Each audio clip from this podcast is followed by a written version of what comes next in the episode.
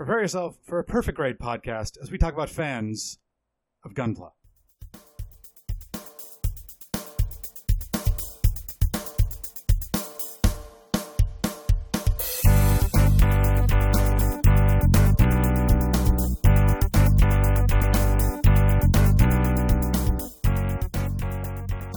Hello, everybody. Welcome back to Fanthropological.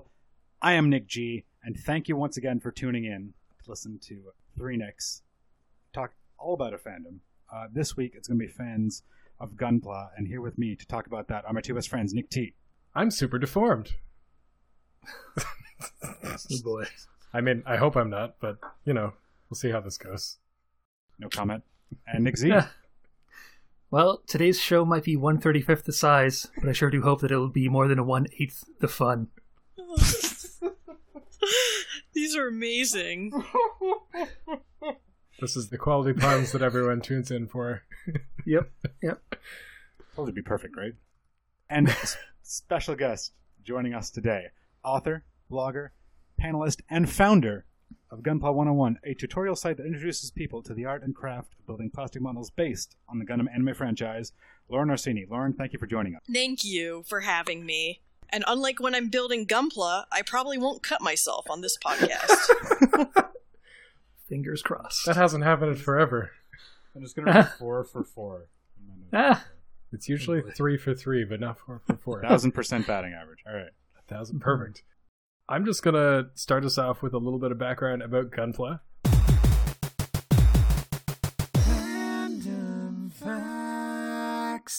As it turns out, this week when I was doing the research, I found a really good article that kind of describes what it is in the history. And uh, as I scrolled up to the top of the page, I discovered that it was written by Lauren because it was on the Gunpla 101 website. Glad to help. So, Lauren, thank you very much for making the research this week very easy. From the article The History of Gunpla, Mobile Suit Gundam was the first Gundam series ever aired in 1979, and less than a year later, the first Gunpla kit appeared. And for the past 30 years, people of all ages have continued to enjoy this unusual hobby. For those who do not know, the word Gunpla was coined at the same time as the first kit. Like cosplay, it is a Japanese amalgamation of two English words, Gundam and plastic, as in plastic model. The first Gunpla, released in July 1980, cost just 300 yen, or about $3. The earliest Gunpla kits released between 1980 and 1989 are nothing like the ones built today. Instead of snapping together, they had to be glued together with cement. And apparently, they were all one color, so you needed to paint them first. Uh, there are a variety of grades, which we will come back to later. The first real grade showed up just recently in 2010. It was designed to be a step up from high grade in terms of realism, without being as complicated as master grade.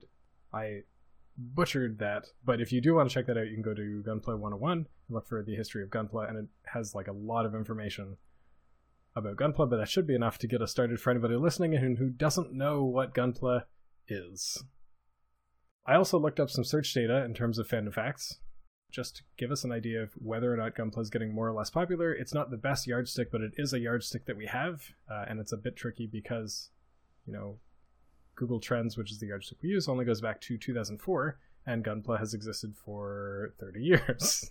Mm-hmm. But looking at the search data, it's grown in popularity by about 50% since 2004. There was like a weird spike in September of 2013, and I don't know why. Lauren, do you know what might have happened around then that would cause a sudden increase in popularity? Hmm. Is that when you released your blog? Blog started in 2014. Ah, Was that when Gundam Build Fighters started? I don't know. Let's find out. Gundam Build Fighters is the first Gundam show not to star teenagers who are fighting giant mobile suits in a war, but people who are just building models of those mobile suits and having fun. What? Yeah. Oh, dang. So they, they are fans who build the plastic models. And I think that was 2013. That does line up. It says the original run was October 7th, 2013 to March 31st, 2014. So that could be it.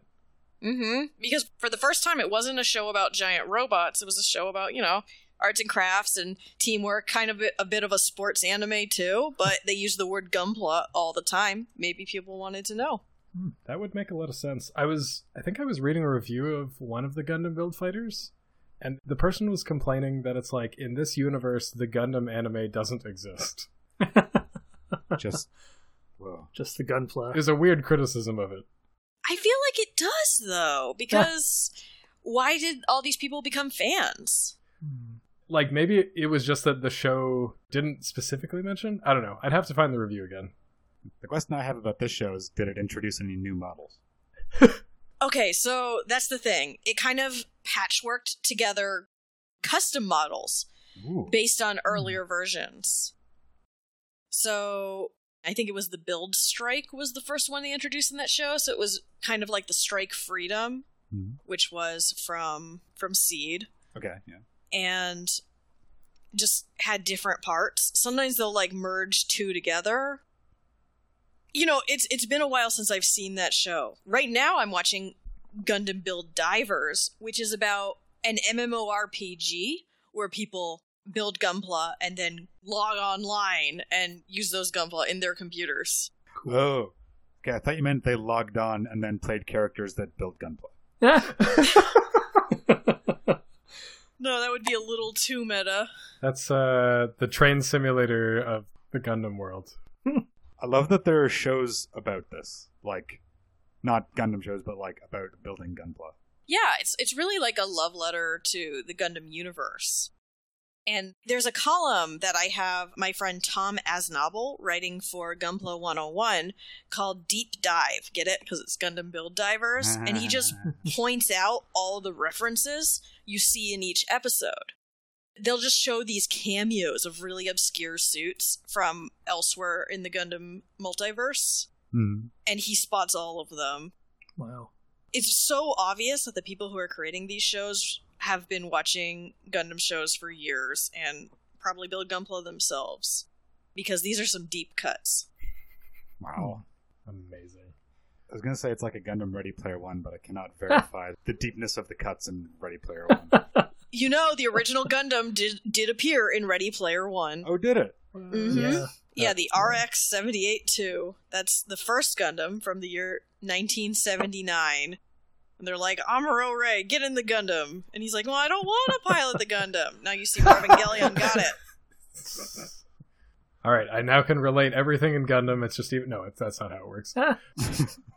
I also looked up which countries are looking up more Gunpla stuff. Shockingly, or I should say unsurprisingly, Japan is the country that looks up Gunpla the most by a very large margin. Mm-hmm. Then Hong Kong, Singapore, Philippines, Malaysia, South Korea, Thailand, China, Indonesia, and Taiwan. But the surprising part to me was in 11th place was Canada, What? Hey. and in 13th place was the United States, which for me is surprising because they're so far up there relative to other countries. uh, where does Singapore appear on the list? Yeah. Oh, uh, third, Yeah. And what was the Philippines? fourth. Philippines is fourth. Okay, because for Gunpla 101's search statistics, most of our readers are from America, which makes sense because I'm in America and I tell my friends about it. But second is the Philippines. I guess Bandai has different home offices in different countries, but not a ton of countries. Hmm. Or P offices? Is that what they were called? P Bandai, Yeah, P Bandai. as in Plamo. Oh, yeah, that makes a lot of sense. I try to find fan demographics, but much like when you were trying to find demographics about anime conventions, it's really hard to do. Definitely. I could look up the demographics real quick for Gunpla 101. If you hear me typing, I'm going to try to type when I'm, while I'm not talking, so you don't hear it in the Oh, back sure. of the recording. Okay. I mean, uh, we are no strangers to doing research in the middle of a podcast. I'd be disappointed if we if one went down and didn't. oh boy. I did find something on the Gunpla subreddit. Uh, I found two things actually. One person had mentioned uh, they referenced some demographics in Japan, and so they had a data comparison of age in 2010 and 2015, like the distribution of folks. And in Japan, the largest group of folks is aged 40 to 50 at about 30%, followed by 30 to 40 if with 22%, and then folks aged 20 to 30 at about 20%. But what was really interesting is that I would have thought that people are like aging out necessarily. So people age up, but then less people are coming in at younger ages. But it turns out that since they have those two timescales, that's not the case. People are just growing up with the fandom, and then new people are coming in to replace them. Hmm. Hmm. So that's good because we've talked about some fandoms where Uh, actually, last week we were talking about Galaga, and uh, our guest Yeah. was like, "Actually, this is probably just going to die out. It'll just be over one day." No- Yeah. Yeah, this is why we all need to be like the Homestuck of our fandoms. Remember when Homestuck was like, "Let me tell you about Homestuck," Wow.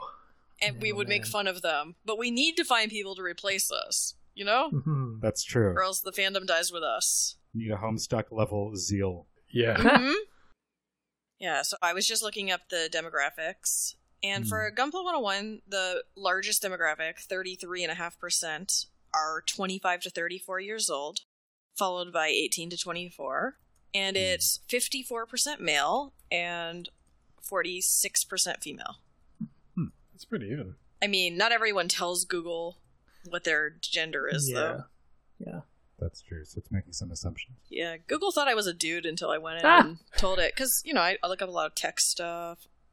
Interesting. Oh, to assume based on your interests. Mm-hmm. Yeah. Rude. It tries to assume. Yeah. I guess that makes sense, but it's not exactly a perfect system. Well, that's that's the dystopian system that we live in, and we have to work within Oh it. boy. I mean, we don't have to, but we happen to. In terms of you saying like, oh, I thought maybe it would kind of like die off or like not grow, but like new people are coming in, and I was wondering if that had to do with like the fact that they seem to keep adding grades. Hmm. Like a bunch of the grades are like fairly recent.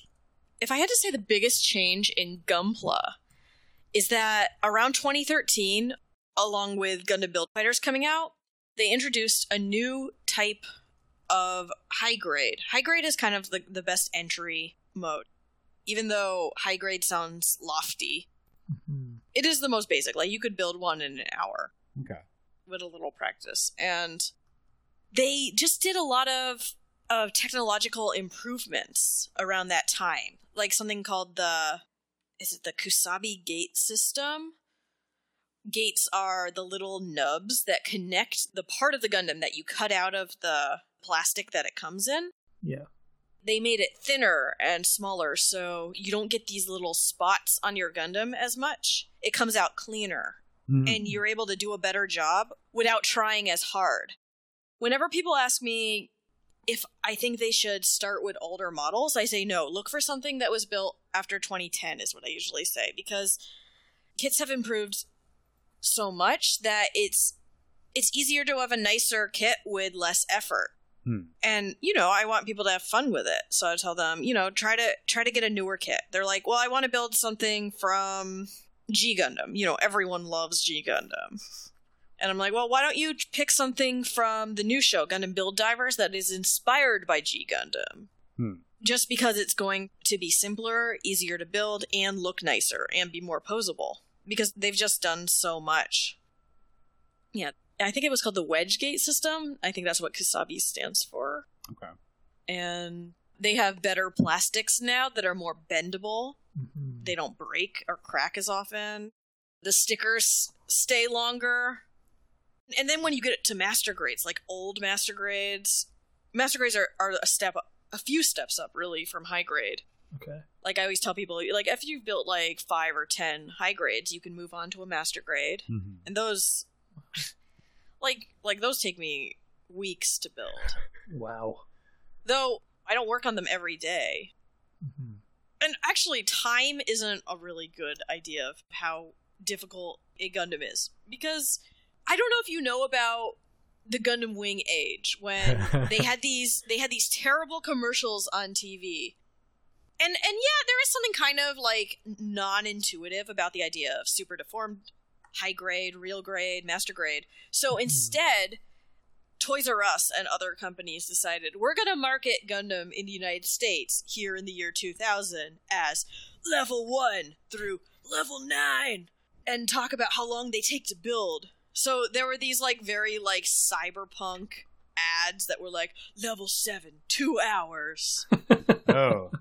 and they just showed kids they look like skater kids.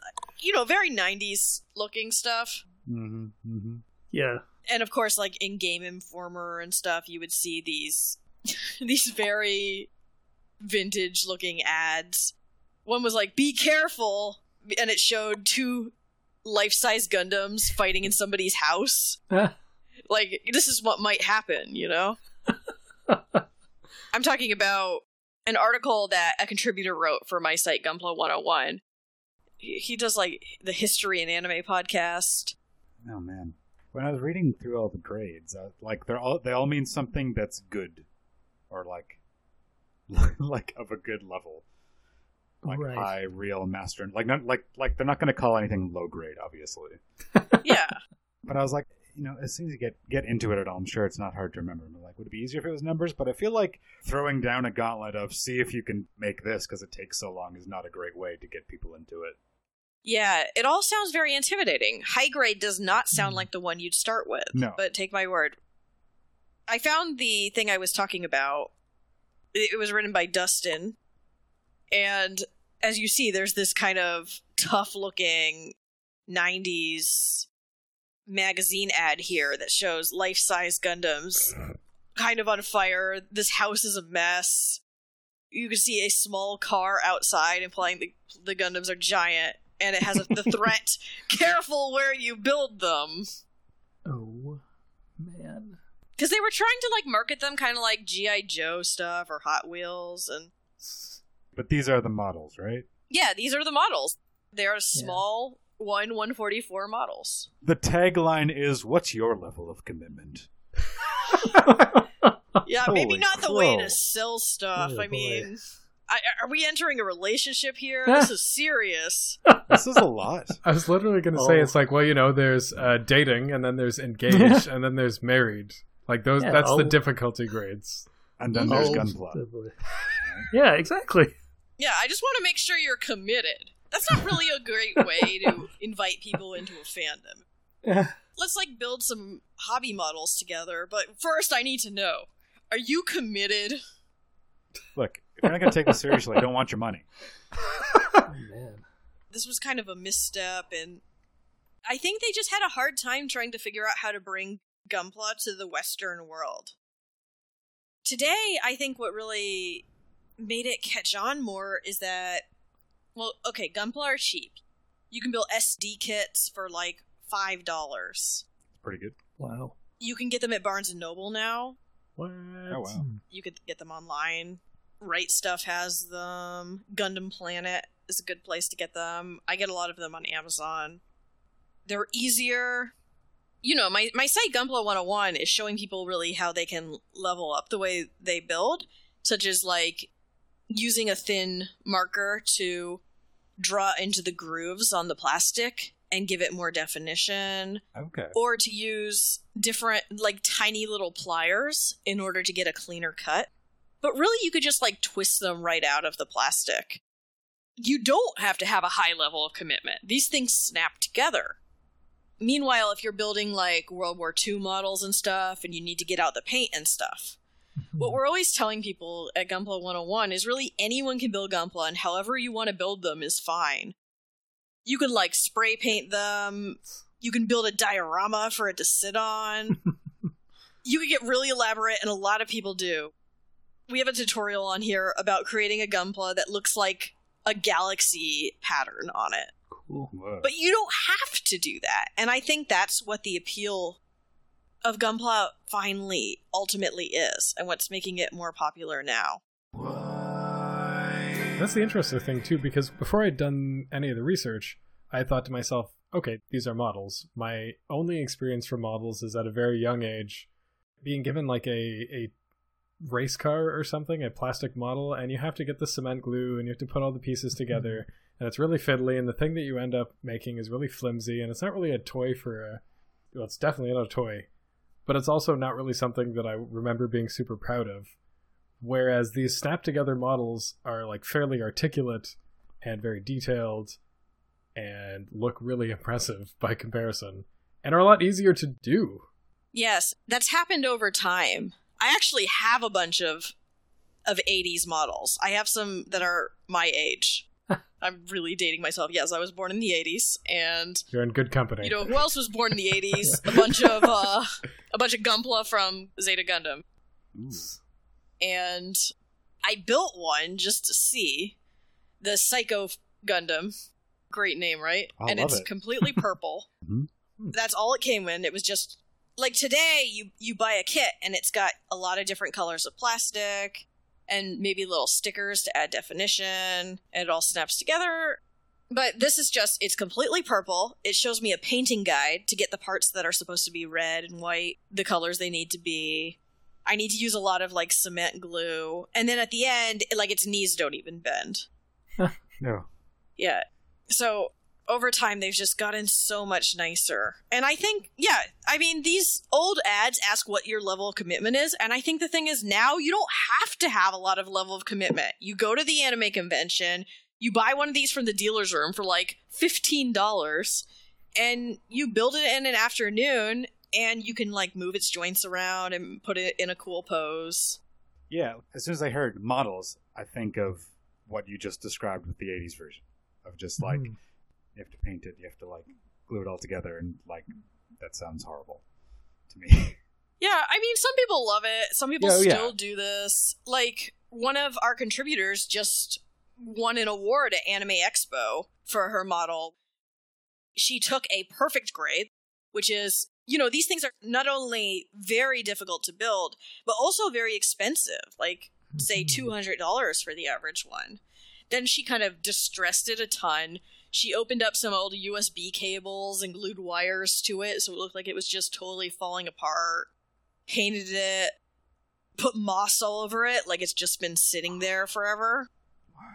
Cool. That's the other end of the spectrum. You can do that, or you could just snap something together. Man, I feel like you can take many different fandoms, and if you wanted to, you could simplify them like that, like cosplay, because you could be like, oh, well, on the one hand, you could do this, or on the other hand, you can like make this armor, weather it, detail it, etc. Yeah, or you could buy a Naruto cosplay on on Amazon or Yeah. uh, Alibaba or something. You know. Mhm. And we don't say that one of those people isn't a cosplayer. Okay, well, some people would. And that's kind of why I started Gunpla 101. Mhm. I was on Tumblr and I saw this blog that was called like Gunpla Nightmares or Gunpla Mistakes. And it's like, can you believe this person put up their crappy Gunpla on the internet and took a picture and wanted to share it with people? And looks like Hmm. this. And I'm like, oh, this is the worst thing I've ever seen. Like, I don't even put that much effort into mine. Sometimes I will. Sometimes I'll paint stuff. There was one I customized with metallic paint, but what I'm always telling people is like, we're not experts. Sometimes our contributors are pros, but you don't have to be. And that doesn't mean you're not in the hobby. It's like, oh, you like Dragon Ball. Can you name um every person who's ever played the dub voice of, of Vegeta? Is the answer Chris Sabat? It's not Chris Sabat, is it? It's... it's not just Chris Sabat. I mean, Guess what, T? You're not a Dragon Ball fan. ah, no. No, well established on this podcast. Gatekeepers go to. There's no need for that stuff. Open arms, please. But yeah, like like your goal is to make it accessible, right? mm-hmm. Yeah. And even today, our most popular tutorials are the very basic things. Mm-hmm. Like over time, I've kind of run out of really basic tutorials to write. So we've branched out into more complicated stuff, but people are always telling me, I love your panel line tutorial, which is just how to draw on your Gundam with markers and then kind of rub it out with a tissue, Mhm. and it just looks more defined. And that does not take very much work. Mm-hmm. I love that because it scratches the surface of how you can just do one little thing to your gunpla to really make it pop and really be proud of what you did. Give it some personality and some individuality. Yeah, because that's one of the one of the things that I was thinking when I was looking this up is like it's it's what I thought was it's kind of like classical music, right? Mm-hmm.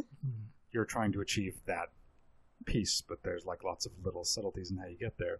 But then you just described that like that insane uh, uh, moss covered thing. I'm like, oh no, it's jazz. Once you once you've made it, you can do Mhm. whatever you want with it. Yeah, I just built a gunpla and I, I lit it on fire just to give it some battle damage. Ooh, Man. I thought you meant to destroy it. Yeah, yeah, making some sort of statement. Yeah, it's a political statement that war is bad. Cool. It's just a video of, of me lighting a Gundam on fire. Isn't that every every Gundam series? War is bad. Don't do wars. Speaking of which, I did find a little bit of data, not about Gunpla in particular, but about uh, fans of Gundam from the Gunpla subreddit. Anybody want to take a guess at what was the Gundam anime that most folks saw? Gundam Wing. Okay, we got one for Gundam Wing. Oh, absolutely, Gundam Wing. Okay, we got two for Gundam Wing. Z, are you going to dissent? Sure, G Gundam. G Gundam. Oh, I think Z, you got the fourth place candidate. Yes, it was it was Gundam Wing. Forty two point one percent had seen Wow. that, followed by Mobile Suit Gundam. I believe that's the original. Fourteen point two percent. Mobile Suit Gundam Seed and Seed Destiny at twelve point seven percent, and then G Gundam at some percentage I don't remember in fourth place. Hmm. I bet that'd be different if that were just Canada, because Seed was huge in Canada, but it was not huge in America. Really? Oh, interesting. Mm-hmm.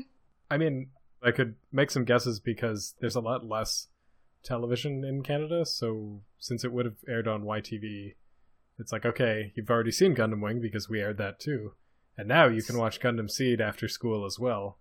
Whereas I imagine in the states, if you had to watch it through a certain channel, it was less available, then it wouldn't be as popular. Uh, it was a podcast about it, about why Gundam Seed was just really big in Canada. It's the oh my goodness, it's playing, it's playing sound, it's playing the podcast. I'm sorry, I'll link it after. oh, no worries. But apparently, bigger in Canada than than here. But okay, I wanted to say something about Gundam Wing. I'm the guest, so I'm just gonna keep Yeah, no, go for it. over Just- just everybody. Sure. I got to do an interview with the product manager for Bluefin a few years ago for Anime News Network. Bluefin is the only official distributor of Gunpla models in America. Ooh, okay. So I asked him, what are the most popular models? And he said, well, even today, and this was in 2016, but still, Gundam Wing. Most importantly, Death Scythe Hell is our most popular model in the year 2016. And I mean, I guess that makes sense because Gundam Wing was such an introduction for so many people. It's true. People still love those kits. Second, though, interestingly, was Astray Gundam. Now, do you know what Astray Gundam is from? Uh, is that from Gundam Seed? I mean, kinda. It's from it's from a manga, and a manga that hasn't been in print in English for years. Nobody has read Gundam Astray, but it's this cool looking Gunpla with like samurai looking accessories and stuff, and everyone thinks it's so cool that they buy it, and I love that because. People ask me, do I have to have watched the show if I want to build a Gunpla? And the answer is no. If you think a Gunpla looks cool, you can build it. That was my famous last words uh, from last week. Before we did the research, I was like, are the people who don't care about the Gundam show who played Gunpla? And yeah, there seem to be lots of people who are just Yeah. like, heck, that's cool. Yeah, they have so many for everyone too. Like they have the bear guys, which are it's, it's kind of hard to describe. They're based on a, an aquatic kit from hmm. Mobile Suit Gundam, the original, Okay. and they hmm. kind of gave them teddy bear heads, and now they come in like all these candy colors. I have I have like twenty of them because I can't stop. But I mean, that's just it's just cute and cool, and you might want to have that around your house just for the heck of it. I have one with a mustache and a top hat and a cane. That's fantastic. That's Papa Guy is his name. I would not have expected Gundam Wing to be as popular today. Like I we as part of the facts I often look up oh it's like you know how many fanfics are written about mm-hmm. this particular topic. And this one was weird because we're talking about Gunpla and Gunpla's is not Gundam but it's there's an intersection of that in Gundam. And I found a bunch of fan works related to the Gundam series and there's over 6000 on Archive of Our Own, most of which are related to Gundam Wing. Man, that's still super surprising. I uh, just put together that Death Scythe is Duo Maxwell's Gundam, so hell yes, I'm super stoked about that. Big Duo Maxwell fan, I'm sorry. Same here. Yeah, he's my favorite one. When I was in middle school, we all picked a Gundam boy, you know, to be our, our boyfriend. Mm-hmm. I got to pick first, actually, so that's how I got Duo. He's very popular. And then my friend who picked last was stuck with Wu Fei. Yeah, well, No one likes Ah. Wu Fei. someone's gotta be with Good old Scott McNeil doing his his crazy voices. that was pretty much all I had for facts, but I was gonna ask a question because when we were doing the research, I wasn't really sure. You know, Gunpla has Gundam right in the name, but is that all that there is? And you mentioned these bears that are based off of some Gundams from the original series. I'm looking at the one you sent us, by the way. It's it's incredible. As a fan of Gunpla, first of all, are there other model kits, and do you build those? I don't, but Bandai definitely sells them. Like there'll be Evangelion stuff and Macross stuff, even today. Um, yeah, I think those are those are some of the bigger ones. I always see them when I'm creating my monthly pre-order guide of which new Gunpla are coming out because there are some every single month. And while I'm looking at those, I'll see that Bandai has released a bunch of other stuff from other mecha shows too. But I don't know if those are like the same grades. They're definitely the same scale, but you know, the whole high grade, master grade, perfect grade thing, I think, is just uh Gunpla. So I feel very at home building those and knowing what I'm getting into, how difficult something's going to be, Mm-hmm. how long it's going to take me. You have your expectations set. Mm-hmm. They do so much stuff. Like they have a line, I forget the, what it's called even, something graph maybe, where they just have like the cars and transport vehicles that appear in Mm. Gundam shows. I mean, why not? Yeah, one new thing they have is the Re 100 series, which is they produce Gunpla of things that were too large or unwieldy or too elaborate to Hmm. be made into high grades, but need the same level of relative simplicity. Oh wow. Yeah, so when I wrote that article that you were getting your effects from, real grade was the newest thing, but now it's re slash 100. And, well, actually, no, they just created a new version of super deformed kits called Cross Silhouette. I mean, they're always going to be creating new stuff because this stuff sells. I have some facts. Like, let me find some of my facts about this because I was I was actually ju- just gave a panel about about Gunpla Anime Next, Hmm. and uh, I always give these with my husband John, who is the other co-founder of Gunpla 101. Mhm. I met him in college. He was the president of the anime club, and his AIM name was Camille Zeta. I was like, "Is that a girl's name? Do you get it? Do you get it? That's a Gundam joke."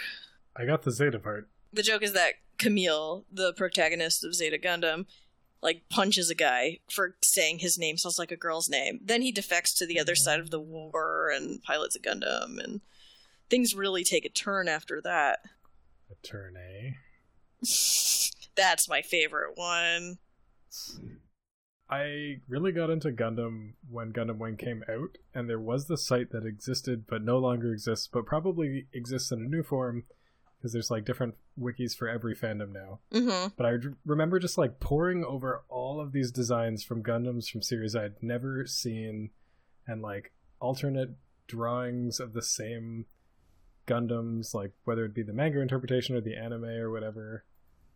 I was just like really fascinated with all of them, and the Turn A one came up a lot with its mustache. Yeah, that was actually designed by uh, Syd Mead. You know, the guy who did like Tron and Alien and Oh, the nice. technical design for all that.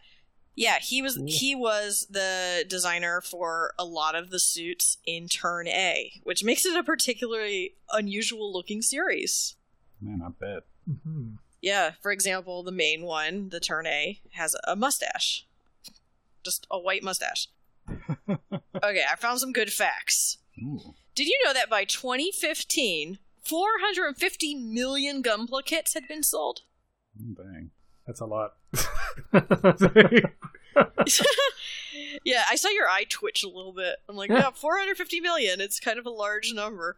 Yeah, and that's 2,000 different kits and counting that they have made. That's like more than 200,000 units per model. Right?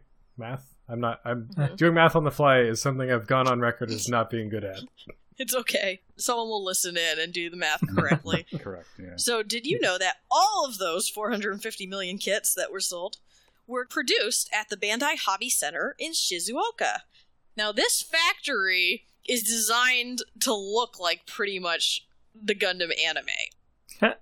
all the factories components, the machines look like different suits. Like one looks like the Rick Dom. The the toilet looks like a cockpit. The Ah. toilets for employees. And um, everyone wears a uniform like they're in the Earth Federation. And as you get promoted while working at the Gunpla factory, you get little patches that you wear on your uniform, like in the military, Ah. but the same ones they wear in the Gundam universe. It's so Wow. nerdy. They're like in Incredible. cosplay every day while they're building this stuff. I was about to say, on the one hand, Oh. that sounds like the coolest thing ever, and I want every workplace to do it. And then I take that one step further, and I'm like, and that's how our dystopia gets even worse. Makes me want to work at the Pokemon Center. Yeah. Mhm. I don't think they do that, G. I don't think they do You've got to legally change your name to Joy. either. I actually went to the Pokemon Center in Ikebukuro. They did have cool Ooh. uniforms. oh, cool. So, in the year 2014, here's a fact. Hmm. That year, Bandai reported $641 million in Gunpla sales alone. Is that U.S. dollars? Oh. That's US dollars. Okay. Six It's hundred even forty-one more million. US dollars. I translated it from yen. It's like a billion dollars. Yeah, I wish I could show you the toilet at this ah, factory. it looks like, Me like it's in Gundam colors. Speaking of those rankings, people who build Gunpla, like, they have the models that are designed and built by people. So they have the display models, so you can see what they're supposed to look like. And the highest rank you can earn in Bandai is Meister. Does that sound familiar? Ooh. If that does sound familiar, it's because you heard it in Gundam 00, Gundam 00, hmm. where the main characters are all called Gundam Meisters. They're Gundam pilots and they call them Meisters. Oh, that is familiar. And that comes from the Bandai hierarchy of what they call people who are really good builders. Oh. Yeah, there are only four in the world. Oh, wow. The most famous, he was just at Anime Expo this past weekend, is Meijin Kawaguchi. Meijin is his title. What? And he's actually a really down to earth guy. He creates tutorials for how to build Gunpla in both English and Japanese on his Facebook page, the Meijin Kawaguchi hmm. Facebook page. And he's this guy in his 50s who just is pretty much agreed to be the most accomplished Gunpla builder in the entire world. and this is his second year in a row at Anime Expo. So I really need to go there and shake his extremely accomplished hand. Does he have like a medal or championship belt or trophy or Ah. something like that? I mean, he should. You know, there is a championship for Gunpla building, Yeah. the Gunpla Builders World Cup, mm-hmm. held every year since 2011. Ooh. Usually somebody from Japan wins.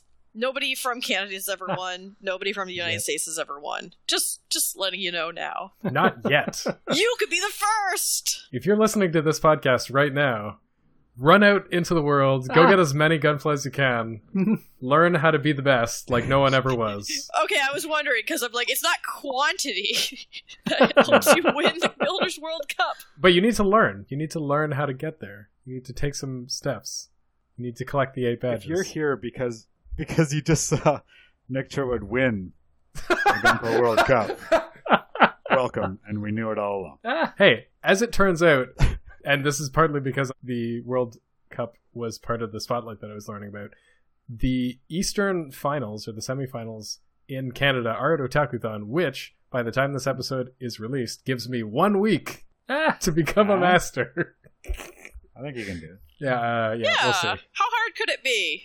Yeah, it's not like you've been writing a blog for it for years and uh, are also not not winning the championship. Yeah, not even ready to enter. Yeah.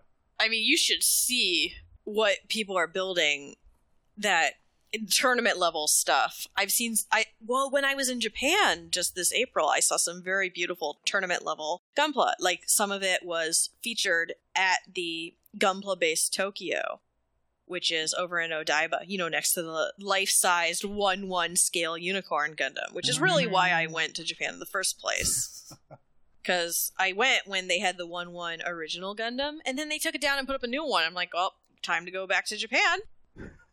So I went there and they had like some finalists for the World Cup. These were not the winners, these were the finalists. And they were just these gorgeous paint jobs. Like I saw Houndstooth. Somebody Oh, hand wow. painted a an aquatic Gundam that looked like it was underwater. It had like the the ripple of like a pool, you know? Ooh. That kind of pattern just these beautiful hand painted things and then they would like make these homunculus gundams that look like praying mantises just like all these different parts of a kit or maybe like four or five kits technically like all glued together but it doesn't look like that. It looks like it was always meant to be that way. It's like sculpture. It's art! And and also like they had a bunch of like musicians like Gackt and Dir En Grey created their own gunpla. They're better than you will ever build. I couldn't believe it. like, where do they have time for this? This episode's running through teen heartthrobs for me. Mhm. But Ugh. here, yeah, Gackt got his start because of Gundam. I mean, that was one of his first things was that he did a Gundam opening. L'Arc-en-Ciel did one too. Mm-hmm, mm-hmm. Like doing a Gundam intro has launched a lot of people's careers. Man. Taking things in a, a slightly different direction. Lauren, you have like gone to Japan, visited many different Gundam related things, have over 50 Gunpla sitting in your house right now based on earlier conversation. That is correct. You're, you're like counting them. You're like, no, there's actually 52. Um, what is it that got you into Gunpla in the first place? Well, I got into Gundam because of Gundam Wing. Mm-hmm, mm-hmm. And actually, I saw a really cute one when I was at a con with my husband, John. And I was like, oh, I can't do that. And he's like, you totally can. and I hope my site is doing what John did for me there because I don't know. I had seen so many fancy, very elaborate builds, and I thought, oh, I can't do this. I, I'm, I'm not like that good with my hands, and and he showed me that I could, and ever since then, I built so many. I've built very difficult ones all by myself, and I always have such a sense of accomplishment. I hmm. mean, there's something to be said about doing something with your hands, getting away from the internet for one minute. This is so hard for me, and creating something real that you can that you can feel and be like, "Look, I did this. We're all going to die, but but look, I've left a mark." Oh. It's it's so meaningful.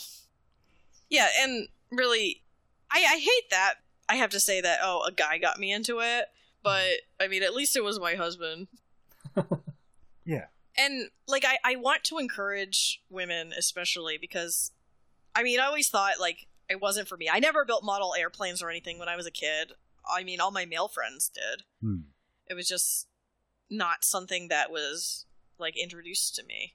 So I always have a really nice manicure in every tutorial I create for Gunpla Mhm. 101. I want you to know that I'm a woman and that Gunpla is for girls too. For a while I was only hiring women, and then I was just like, you know, Gunpla's for everyone. I have to stop this. It sounds like you're almost at parity on your website. oh yeah, with viewers too. Like Yeah, it was like 55 um, to 45 or something. Yeah. there's just so much you can do with Gunpla, and you can get in really into it or not into it at all. You can take cool photos with it. You could buy a fancy light box, or you can stick a Gunpla in a tree and make ah. it look like it's in the jungle. Oh, I love it. Yeah, we had a contributor in Australia write about that. She put a Gundam in a flower pot. She puts them in her backyard. These really cool nature shots, like she had created a diorama, but with way less effort. I love the idea of just like having them around, Yeah. Around like your house and stuff, but they're like doing things. They're like in a tree or digging in the dirt or something. Yeah, I got tired of dusting them, so I have most of mine in a glass cabinet right now, a really overcrowded glass cabinet. But I, I do love seeing them all the time and being like, I built that. That's not just decoration. Actually, I was on I was on TV recently. Oh, Mhm. this is a great bragging thing. I'm very excited. Yeah, I was I was on I was on local television Ooh. for a Fox local station, and the interviewer and the camera guy came to my house and looked around my living room, and they said, the guy said, "I wish my wife would let me decorate like this," and I'm like, "I built these. These are mine." These are not baubles. They're works of art. I don't know. I was more offended. Like, do you think my husband built these? Or Yeah. well, sometimes Oh. people don't even realize they're built, They're just like you bought them and look this way. which is a huge compliment. But really, it's just you know, if you're not in the fandom. I mean, if you look close enough, you'll see like little imperfections. Yeah, unless I've like really gone crazy with the sandpaper, you know. yeah. So is it like a little little fist pump when you walk by it? Like, yeah, that was me that did that. Yeah. And then I remember the time in my life when I built that and what I was thinking about or where I built it. I built a bunch of them downtown in DC where I live Hmm. at the American Art Museum where Obama's portrait is. Well, actually all the Mhm. president's portraits are there. Hmm. And sometimes I would just sit there and build Gunpla. And rarely would anyone ask me about it actually because people just are doing all kinds of things in the atrium there. There's a knitting club. it's kind of fun actually. So is it pretty portable then? Yeah, I just bring the box with me. Okay. Gunpla in public. yeah, it, it depends what you're doing. I mean, I guess if I were like spray painting, I couldn't just do that anywhere. But if I'm just putting something together, so are you guys going to build Gunpla now? Have I, have I tucked it up enough? Well, um, I have one question I want to ask before we get to that. Okay. It's a quick one. I hope it's a quick one. fingers crossed. Eh. So 3D printing is now becoming a lot more affordable. It's like more available. There's like 3D printers in a lot of public libraries, at least here in where I live, and also in other parts of Ontario. Has that changed like the Gunpla scene at all? Um. th- Okay, so there's a part of Gunpla building that I don't really get into, where you can buy kind of unofficial parts and pieces, usually from China, Hmm. and you don't know what kind of plastic they're made out of or what. And people use them in order to turn existing official kits into kits that haven't been built yet with minimal effort. And I don't know how these guys in China are making these because I feel like 3D printing could really open that up so we don't have to. Well, I, I don't buy these because they're not official, and I feel like Bandai would, you know, go after my site if I talked to. Yeah, okay. Mm, yeah. I think 3D printing can be really good. Once I had to buy a second entire kit because I lost like the chin part of a kit. And it's okay, each kit was only $15, but yeah, I- then I spent $30 to just buy some additional pieces of a kit I already owned. So yeah, if I had had a 3D printer, that would have been a lot easier. Hmm. But I'm sure I'm sure Bandai would not be happy about people starting to 3D print. Oh, maybe not. But I, Oh. but as a, a fan, I think it'd be cool for creating accessories and different parts that could turn official kits into something that that Bandai has not got around to creating. Like Windmill Gundam from uh, G Gundam. Wouldn't that be cool? oh, fun. When you mentioned G Gundam earlier, it's like, yeah, all the ridiculous ones like Canada's Lumber Gundam and Netherlands Windmill Gundam. I love how how the Oh, Lumber. Gundam pretty much like hugs people to death. That's a very Ah. Canadian way to kill. Reminds me a little bit of Robot Jox, the movie from the 80s. Never saw that. It's kind of similar to the whole Gundam idea. Every country has a mech. Wars are just fought between the mechs. Nice. Yeah. Yeah, G Gundam, the director was really into international cinema, which isn't always like the most sensitive. Yeah. So that's why a lot of G Gundam looks like kind of sometimes mean stereotypes, because that's where he was getting it from. Yeah. Hmm. Earlier, you asked if we're going to get into Gunpla. Yes. I'm not going to avoid that that answer. I'm going to say very likely. like I look around my room and it's got a whole bunch of nerdy stuff. Behind me is a bunch of like manga and DVDs and stuff. But then off to like I remembered before this episode that and this isn't Gunpla at all, but it's just like I got this this tiny little hello little SD Gundam out of focus. I think it's an Alex. That's what it says. yeah, from War in the Pocket. Ah. It's an OVA from um I don't know. I don't remember what year, but it's about how war is bad. Is that? See? See, look how smart I am. I'm Wars, wars back. digging this up Yep. from nowhere, you know? Yeah. Uh, so I mean, I feel like the answer is probably because a lot of my preconceptions were, oh, you have to like glue this together. But now that I know that they're snapped together and you can put as much or as little effort into it as you as you want, and also that they're a lot more affordable than I thought. I'm thinking probably gonna pick up a Gundam Wing. I just linked you to, to the Alex Gunpla. okay, Ah, Uh, this one is. Oh wait, this is the action figure. Sorry, I need to find a better one for you. But Don't kid around. but you can you can build a full size Alex if you want. I haven't watched a lot of Gundam, but I've always been interested in giant robots. Uh, would you like to answer this uh, next, Z, or should I?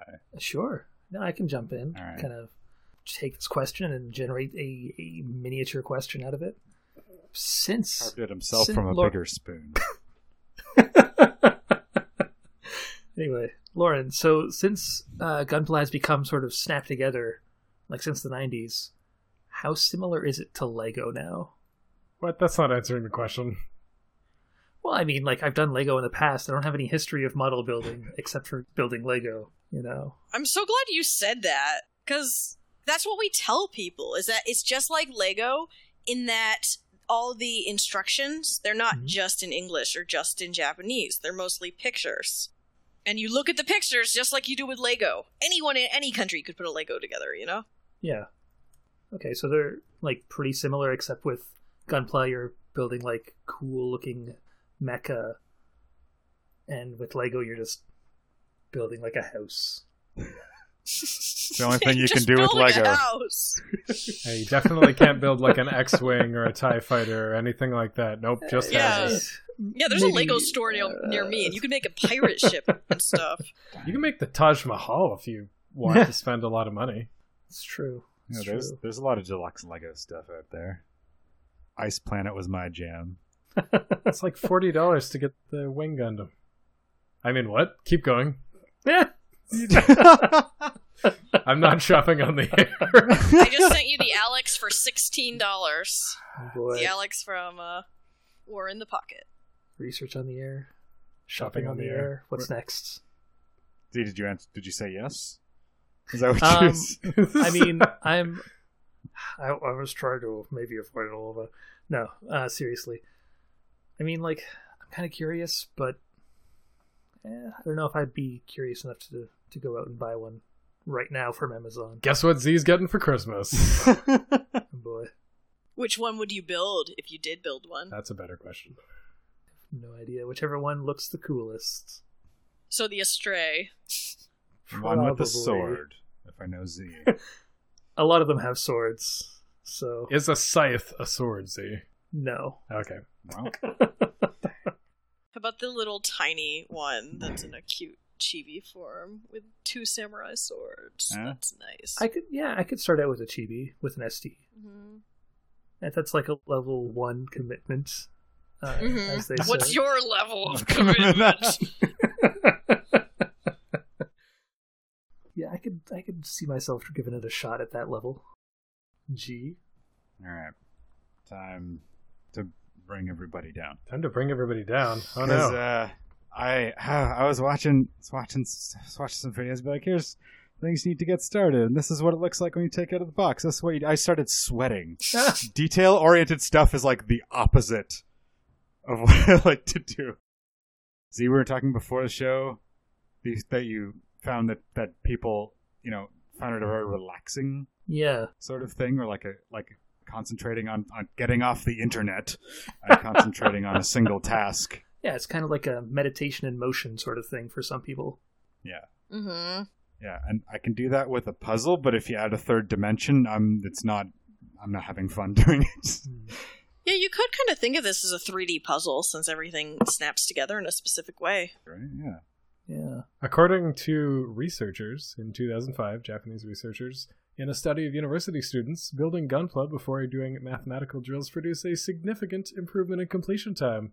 Just saying, the science. Well, the science I do is there. do a lot G. of mathematical Yeah, drills, Yeah. so I I can make things for that. But I'm very interested in um, build fighters and build divers. Ah. Oh, I think you'll love it because you don't you don't need even though they're constantly referencing older shows, you don't have to have seen these older shows in order to get enjoyment out of it. Oh, good. A lot of people will say it's their first show. really? Um, Hmm. I watched you know a little bit of Gundam Wing, but that's about it. I, I guess some of G Gundam. That strikes a bell for me. But like the idea of these shows, I, I like. I love it. Do they follow on from one another? Well, first there's Gundam Build Fighters, then Mhm. there's Gundam Build Fighters Try, Mm-hmm. and Gundam Build Divers seems we're not sure yet if it's in the same universe. Oh, I think we're going to discover that over time. All right. I'll start with, with build fighters Mhm. then.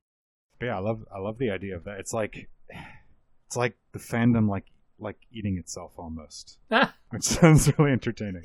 man. What's crazy to me about the fact that there are actually series about people making Gunpla is that apparently the models didn't come out until after the original Gundam show was canceled. Oh, really? So it's like from series to models to back to series. Yeah, I think of the Build Fighters series as like a love letter to the Mhm. Gundam universe. Like for fans, by fans, definitely by fans. I mean, you can tell. As you're talking about earlier about um, you're compiling like a pre-order list or something like that. Oh yeah, every Yeah, month yeah. on Gunpla 101, I write about what came out in the past month. I actually just put this up today because I'm behind. So I wrote what came out in June and what you can pre-order that's coming out sometime in July. And every month there's at least like there's like 5 to 10 at least. When there's a show airing, there are more. So like when Iron Blooded Orphans was airing, there were just constant kits. Is there a uh, keeping up with the Joneses aspect? Like you got to keep keep on top of the newest Yeah. models at all? I definitely feel like newer models, they're always developing new technology to make them more fun or easier to build. Okay. And I'm always seeing things like, oh, I really, I really want to build this. Like, they'll be like, oh, here's the first time we've rebuilt this kit as a Gunpla in 30 years or something. Like, we made, we made one in the 80s and now you can build it again.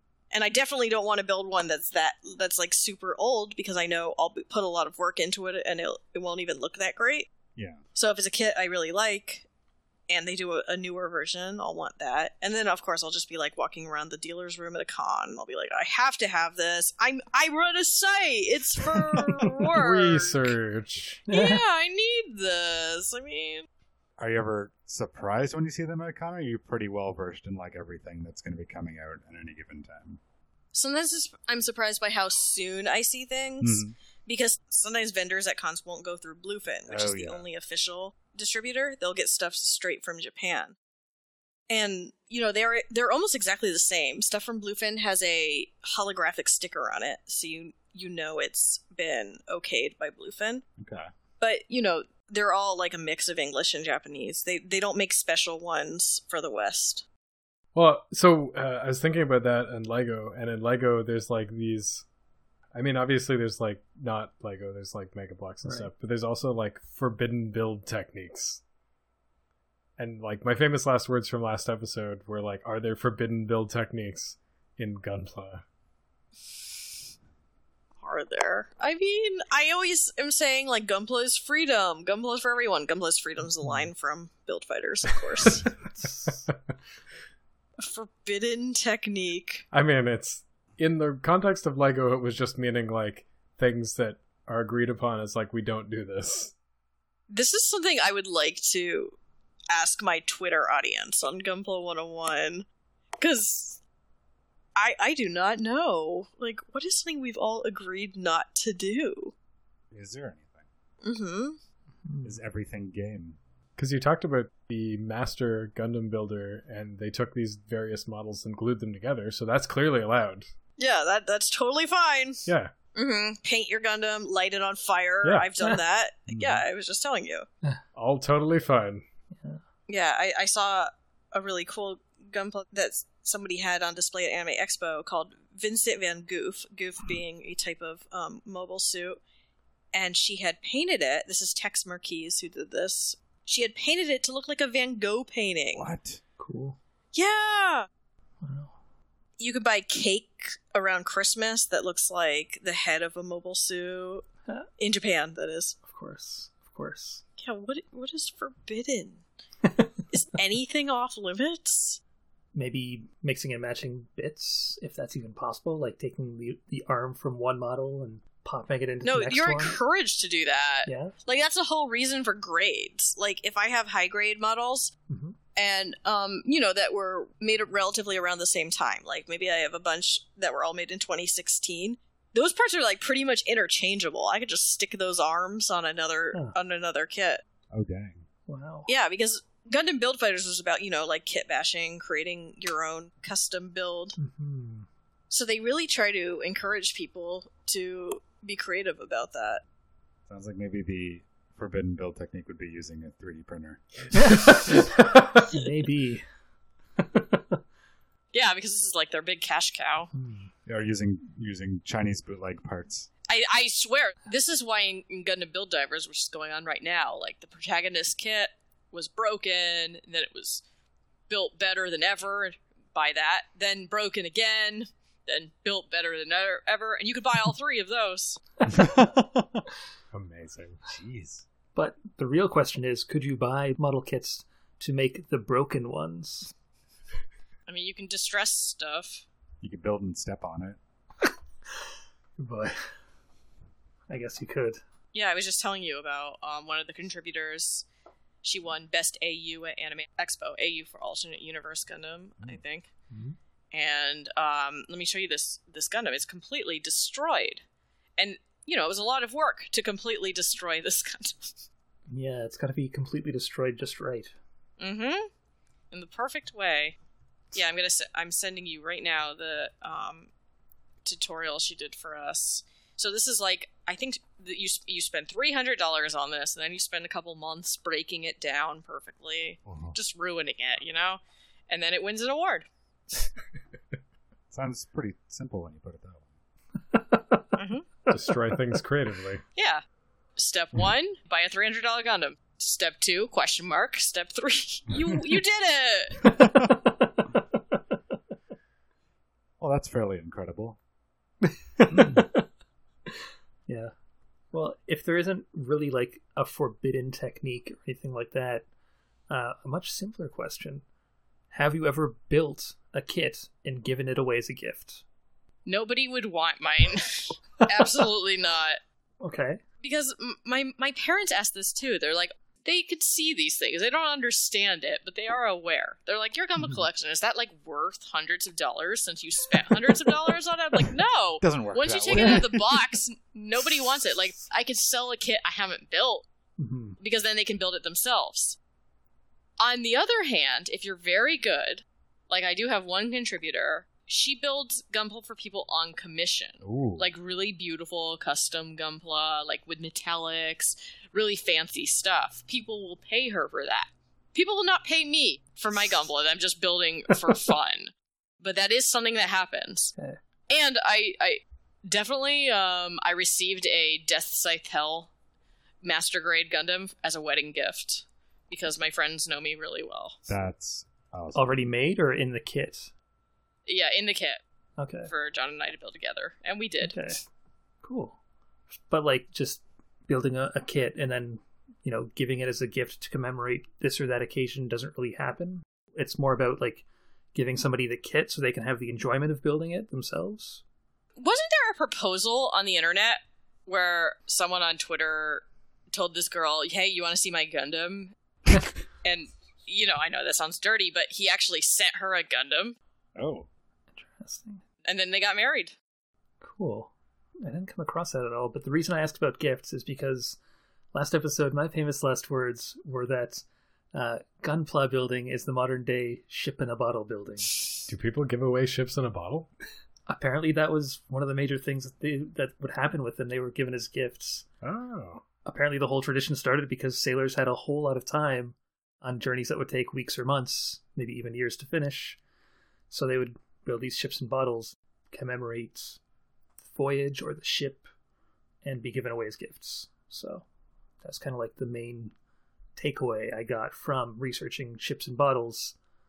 Because my famous last words, I was trying to make that connection, but sounds like Gunpla is, is Gunpla. If someone gave me a ship in a bottle as a gift, I'd be pissed. I mean, it takes a long time to build. I'd be kind of impressed. yeah. Yeah. Please do not make any vibrations in your house, thank you. yes, I just sent you the Gundam proposal. Oh, yeah. I also sent you Emily's completely distressed, expensive, award-winning kit. Yeah, so I mean, you know, it's a spectrum. Uh, for anybody following along either on the stream or on the cast, if you can't see these things, they'll be included in the show notes so you know what the heck we're talking about. Anyways, see, I think in terms of giving, in, in, in giving gifts, it ultimately depends on what the occasion is. Like, for example, the 20th anniversary is the Death Scythe Hell anniversary. So then that would be an appropriate gift. Yeah, that's what everyone says. hmm Yeah, we just celebrated our fifth anniversary. What is that? Paper? No, paper's the first. I'm bad at this. Uh, we need the plastic anniversary, yeah. Are they all plastic? Fifth anniversary. It's wood, isn't it? Wood! Wooden gunpla. Whoa, that sounds. well, you could take it a step further and do the Lumber Gundam, and then it's Mhm. kind of Yeah, like. yeah, yeah, okay. Mhm. Little can con in there. We try to have a certain percentage of Canadian content on every episode. That's beautiful. yeah. Very patriotic. No one's come after us, yes, but they, you know they might. Fingers crossed. Who knows? What do you find the most satisfying part? Of building gunpla? Yes. Definitely the moment when it snaps. Because, you know, Mhm. it's kind of like when you're watching a movie or a show about sewing where they show people with their sewing machine just slaving over it, but really they're spending all that time like measuring fabric, cutting fabric, pinning fabric, Yeah. draping it over uh, uh, a mannequin. Yeah, I mean, sewing's horrible. Okay, you heard it from me. And um, so with Gunpla, I spent all this time like cutting it out of the sprue, sanding it down so it's perfectly smooth. Maybe I'll paint it. If I'm gonna paint it, I'm gonna have to soak it in water and dish soap. Then I'm gonna have to dry it, and then I'm gonna have to go outside into the the parking lot because I live in an apartment. Paint the whole thing, let it dry on some sticks. Wait 24 hours. I mean, you know, all this crap. So when I finally am actually putting it together and snapping it together, that is the best part. And no, I don't always do all that every time. Sometimes I just want to build a Gunpla for for instant gratification. Fair enough. Is there like a place where people get together and meet to talk about Gunpla specifically? Like, I know there are anime conventions, and they are kind of a catch all of many different aspects of anime fandom. But is there in North America like a a Gunpla convention? I don't think so, but there's definitely like if you live in New York or New Jersey, you can take Gundam classes. Gundam Planet offers classes you can sign up for, and they teach you different techniques. And I think they do this at some stores around California too. Definitely nothing around me. One day I'm gonna like just you know get a hotel room for a week and take a class at Gundam Planet in I think they're in like Long Island or something, and learn something completely new. Mm-hmm. Yeah, because there's different organizations like those Gundam guys. There's a group in Texas too. And these people either like work together to enter tournaments or they'll just like give classes or or they'll hang out, practice different techniques. Kind of like Warhammer people, Mm-hmm. Gunpla people. That is something I do not have where I am. And I think one day I should start a Gunpla club. You definitely should. I mean, there's a flipping games workshop in every mall that I go into. There should, there should at least be a Bandai one as well. Yeah, I wonder if some of those games workshops also have like Gunpla classes. I just haven't looked in a while. I mean, that'd be cool. Yeah. That would be nice of them. You find a lot of people stick to one Gundam universe. Hmm. Well, there's one huge. Uh, okay, so the Gundam multiverse. yeah.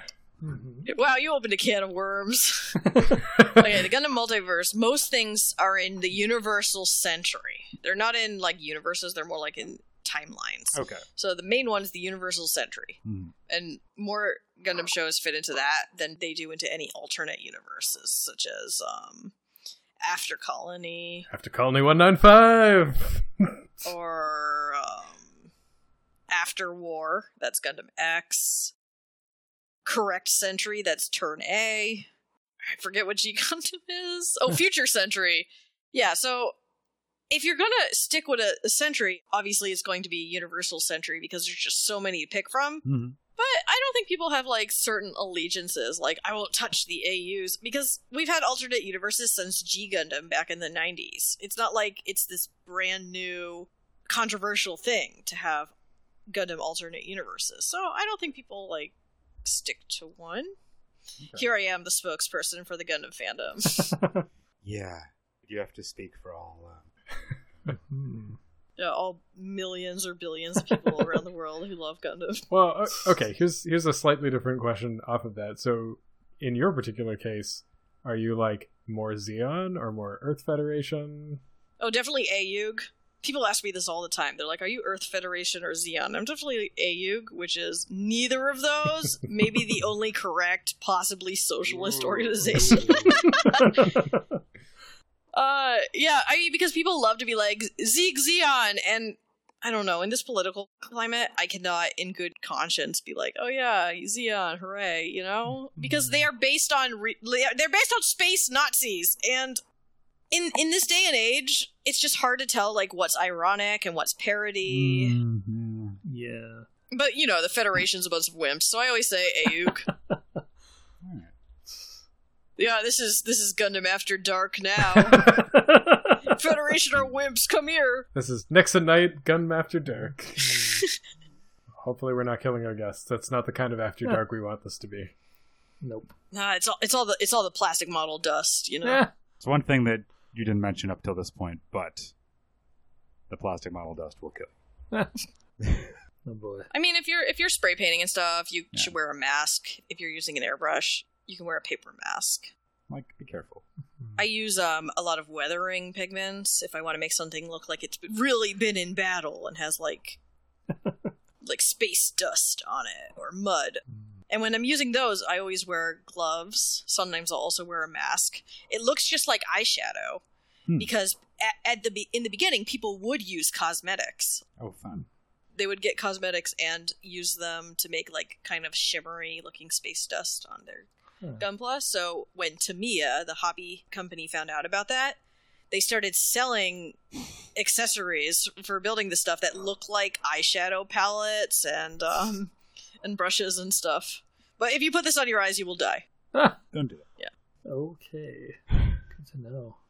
I do use like eyeliner brushes, not ones I use, like old ones or ones I've purchased for Yeah. this. And I use like old um, blush brushes to dust my Gunpla. And, and and I use nail polish remover if I get paint kind of where I don't want it to kind of smooth that out if I'm just doing very detailed paint work. Mhm. I mean, really, Gunpla is a lot like giving yourself a makeover. A lot of the same tools. I get Yeah. it. hmm My fiance looks up a lot of videos on like ball joint dolls, hmm and so there's it's different because it's snapped together robots, but all the detail work sounds very similar. Yeah, and keep in mind, you don't have to do any detail work at all with Gunpla. You get the kit; it has everything you need in the kit for sixteen dollars. The Alex, it's calling your name. That's T, you know you want it. it's all been a pitch. Ah. Yeah, this whole thing. Buy all our playsets and toys. Thanks, cheat commandos. That just hit me in the back of the brain when you said that. Yeah. Yeah, I mean, Gundam Build Fighters is pretty much a thirty-minute commercial that went on for like twenty-five weeks. But what was more unexpected is that we all loved it. like, like similarly, I could not give less a crap about Transformers. Mm-hmm. But if there was a show that was about people who like built Transformers, I would watch that. you know, like big nerds who just love Transformers. I mean, that's pretty much what Gundam Build Fighters is. I think people should watch it. There is a scene where the kind of ladies' man guy Mm-hmm. Offers a Gundam to a woman he's trying to seduce, and she is just so into it. She's like. "Oh, who is this Gundam from?" And he's over at a table wearing sunglasses, like, "Hey." Man. In the show, are Gundams like cool? Is everyone into it? I mean, this is created by Bandai. Of course, Gundams are cool, and it. the more you buy, the cooler you are. Ah. Well, everyone, I just figured out how to become the coolest person on the internet. Oh boy. Capitalism. Let's down this portion with this. Lauren, what's your number one model that you own oh, good question. Mhm. for any reason? be it sentimental or most expensive or biggest. You just ask her to pick which of her babies. Yeah. Oh my goodness. Yeah. I love all of them equally. Just cover all of the other Gundam's ears, and you know, Uh it'll be huh. fine. Um, I guess the one like I'm proudest of building is uh, you know, my mobile fighter G Gundam, Ooh. the namesake one of the show, because I used a metallic gold marker to customize all the parts that were yellow on the original, and then uh, also just some other parts I wanted to add gold foil detailing to. I put a lot of thought into that one, and I feel like it's the most me of all the ones I've built Oh, that's awesome. but I also really like my Master Grade Mark II. Ah, this is hard. You're doing great. I'm sorry, other Gundams. Hopefully they weren't paying attention. Mm-hmm. I'm sure they got a lot on their minds. All right. T, would you like to uh, point the spotlight? Oh, yeah. I mean, before we do that, Michael, our guest from last episode, had said, How big can the models get? And we didn't explicitly answer that, but I think, Lauren, you'd mentioned that there's a one to one scale Gundam in Odaiba. there absolutely is. The biggest one you can buy and have in your house is Mega Grade. It is a 133. Wow. Or maybe 130. Okay, so don't quote me, but it's big. It's big. It's like a child. It's like, okay. so, Michael, uh, if you're listening to this week's episode, uh, you can get a child sized Gundam. No problems. they will not ask you any questions about it. no problems, no questions asked. Yeah.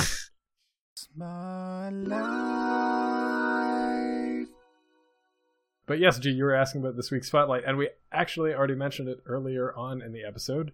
Uh, the spotlight this week, which is related to this week's topic, is the Gunpla Builders World Cup, which you can find at bandai-hobby.net slash gbwc. Uh, a little excerpt from the Canadian version of the website. Gunplay Builders World Cup is the official Gunpla. I keep saying Gunplay and Gunpla. That's bad. It's also what my autocorrect thinks uh, on my phone. Yeah, this is why I no longer like wear my Gunpla ish freedom shirt downtown. Oh. I just wonder if people think I'm talking about like enjoying guns. Hmm. It is the official global tournament presented by Bandai where modelers around the world show off their completed Gundam models. The competition determines the greatest Gunpla builder in the world and lets creators fight for the title of Gunpla World Cup champion. As I mentioned earlier, if you happen to be at Otakuthon next week when this episode is officially released, you can probably participate in the Canadian semifinals portion of the GBWC. If not, uh, there's lots of other places because there's multiple competitions around the world before they end up, I'm sure, in Japan. Where everyone will lose unless you're from Japan. not guaranteed, just very likely. Hey man, be the first. Be the first. Yeah, you're gonna be the first Canadian Gundam champion. And it's going to be the Lumber Gundam. Ah! Gotta be fully patriotic for this one. hmm That's right. Yep. And then you just gotta get in touch with Bandai and have an anime made about you. Wait, didn't they just make an anime about, not Bandai, but like Netflix or somebody did one about Ingress, the game before Pokemon Go? Oh, hey. Oh, didn't Yeah, not important. We'll talk about this later. That is this week's spotlight, the Gunpla Builders World Cup. Lauren, I know you got a couple of things going on. We may have mentioned Gunpla 101 a couple of times. Is there anything else that you'd like to plug that you'd like people to find? Yeah, I'm going to be at Otakon, and I will be giving a panel called 39 Years of Gundam Anime. Ooh. And a few other Gundam things. Like the art in Gundam is another panel I'll be giving. So if you happen to be in the DC area in August, I mean, you might be. Who knows? you know, maybe check that out. So this is, of course, Fanthropological. You can check out our shiny new website over at fanthropological.com, uh, where each week we cover a different fandom in depth. You can find us at all good podcatchers, Stitcher, iTunes, Podcast Addict. So if you'd like, uh, please uh, subscribe and leave a rating and review. Let people know uh, what's going on with the podcast so we can reach more ears. If you have a suggestion for a fandom that you'd like to see us cover on the show, have any of your own Gunpla stories, or just want to uh, let us know that we were wrong about something, please email us, nick at thenixcast.com. Um, you can also find us around the internet Instagram, YouTube, Facebook, and Twitter, all at the Nixcast. Just Google the Nixcast, and we will be the ones that pop up. T. T, it's time to talk about the race against time team. T. T. I'm teeing you up to talk about the race against. oh, hey, cool. As G very briefly mentioned, the Race Against Time. What is it? Why should you care? The Race Against Time is our annual charity marathon. This year is a little bit different actually, but this year we're doing two 12 hour marathons to play through Chrono Trigger, get all of its 13 endings, and raise money for the Alzheimer's Society of Canada. Why would we do that? Well, because Alzheimer's is a terrible disease that robs people of their memories, and much like in Chrono Trigger, where you are fighting to change a future that may not happen to you, we are fighting to change a future that may or may not happen to us by raising money for the Alzheimer's Society of Canada. If you're interested in that, you can go to raceagainsttime.io or twitch.tv slash the race against time. If you're feeling generous, you can even donate right now by going to raceagainsttime.io slash donate. All of the proceeds go directly to the Alzheimer's Society of Canada. Yes. If you happen to be listening to this podcast as an audio podcast, first off, thank you very much for listening. But you could be uh, listening in a different way every week when we record these things live, most of the time on Monday nights around 8 p.m. over on twitch.tv slash the Nixcast. So, you know, you might be asking yourself, well, why would I want to, you know, listen to this podcast at a certain time when I can listen to it anytime? Well, there are, are many benefits to joining us on twitch.tv slash the Nixcast when we record these episodes, such as enjoying the chat. You can ask questions down there of us, of other people in the chat, of our guests. You can, you know, engage in the conversation that we're having as well. You could uh, possibly also participate in the famous last words. Yes. So we mentioned that a little bit earlier. Famous last words is our chance to ask a question or make a statement before we do the research for next week's topic. Next week, we will be covering Scott Pilgrim fandom, the popular, at some point, possibly still popular, graphic novel series. Canadian graphic. Yeah, about some guy from Toronto who uh, fights some evil exes. So, for everybody, what are your famous last words about Scott Pilgrim fandom? Lauren, you are also welcome to join in on this. We're, I'm not putting you on the spot. I'm just teeing you up. Yeah, I'm not that into Scott Pilgrim because I was really into Brian Lee O'Malley's first comic, Lost at Sea, Ooh. and nobody wanted to talk about it with me. And then all of a sudden, it's like, oh, Lauren, Scott Pilgrim, Brian Lee O'Malley's so great. Like, well, I've been trying to tell you. Ah, Did you like Seconds? Do you like Snot Girl? ah. I have not um checked out either of those. Okay, Seconds the is bitterness is still is uh, good. Yeah, I know about I know about them. Don't worry. I really like his ex-wife's stuff. You know, Hope Larson stuff. So now, do I have to pick an allegiance? You know. No, no, no. I don't know a lot about the creator's history, so now I'm like, ah, let's look up that person, see what they've done. Mm-hmm. We'll try and express your bitterness as best we can on the next episode. Mhm. I've got one queued up. All right. Go for it. I'm really curious to know because, in my own opinion, I thought it was fairly faithful. But how divisive was the movie? In my personal household, very. Perfect. It's about a 50-50 split, I would say. I just need to expand that uh, that number a little bit, you know, maybe to the size of the internet, and I'll be good.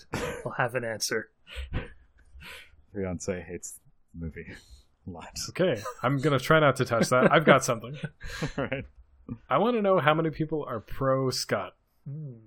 All right. Like, I, I don't know how I'm going to answer that, but I mean, from what I remember from the movie and the graphic novel series, like Scott is not a good person. He gets better at the end, but he's not a good person. So I don't know. I guess how popular is he as a character within the fandom? This- mm, I'm trying to I have a bunch of like little little clouds that I'm trying to push together. Uh, Um, is the music portion of Scott Pilgrim as important to the graphic novel fans as it is to the fans of the movie? Got it written down. Okay. Lauren, we are not forcing you to have famous last words, but if No, you I, want... I, I, th- I, I'm pretty sure that she did. oh, okay.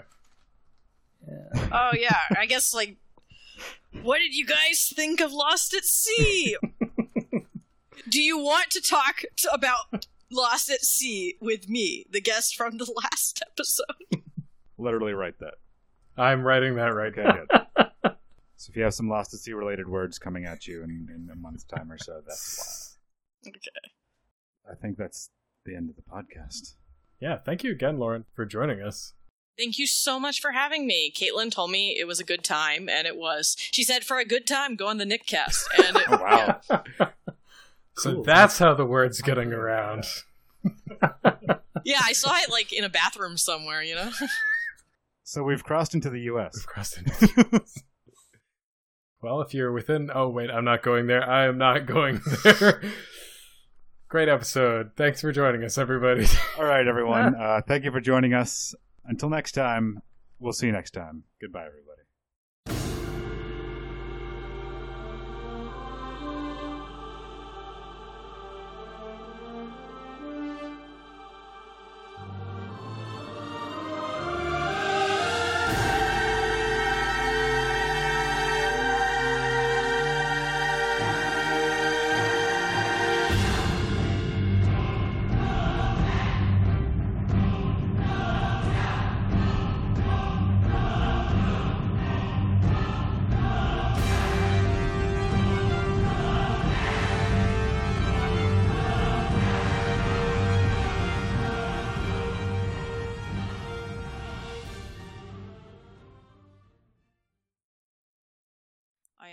Recording.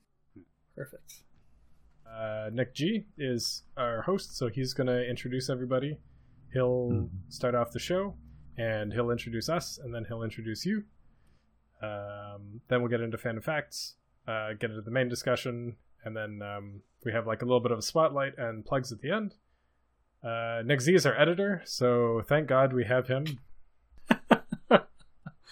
And then you're the liaison. I guess you find guests. kind uh, i'm just the all hands guy I, I do all the i handle all the technical stuff so the website and um any i, I do a lot of liaison stuff but um How many nicks does it take to run a podcast? We haven't tried with less than three. okay.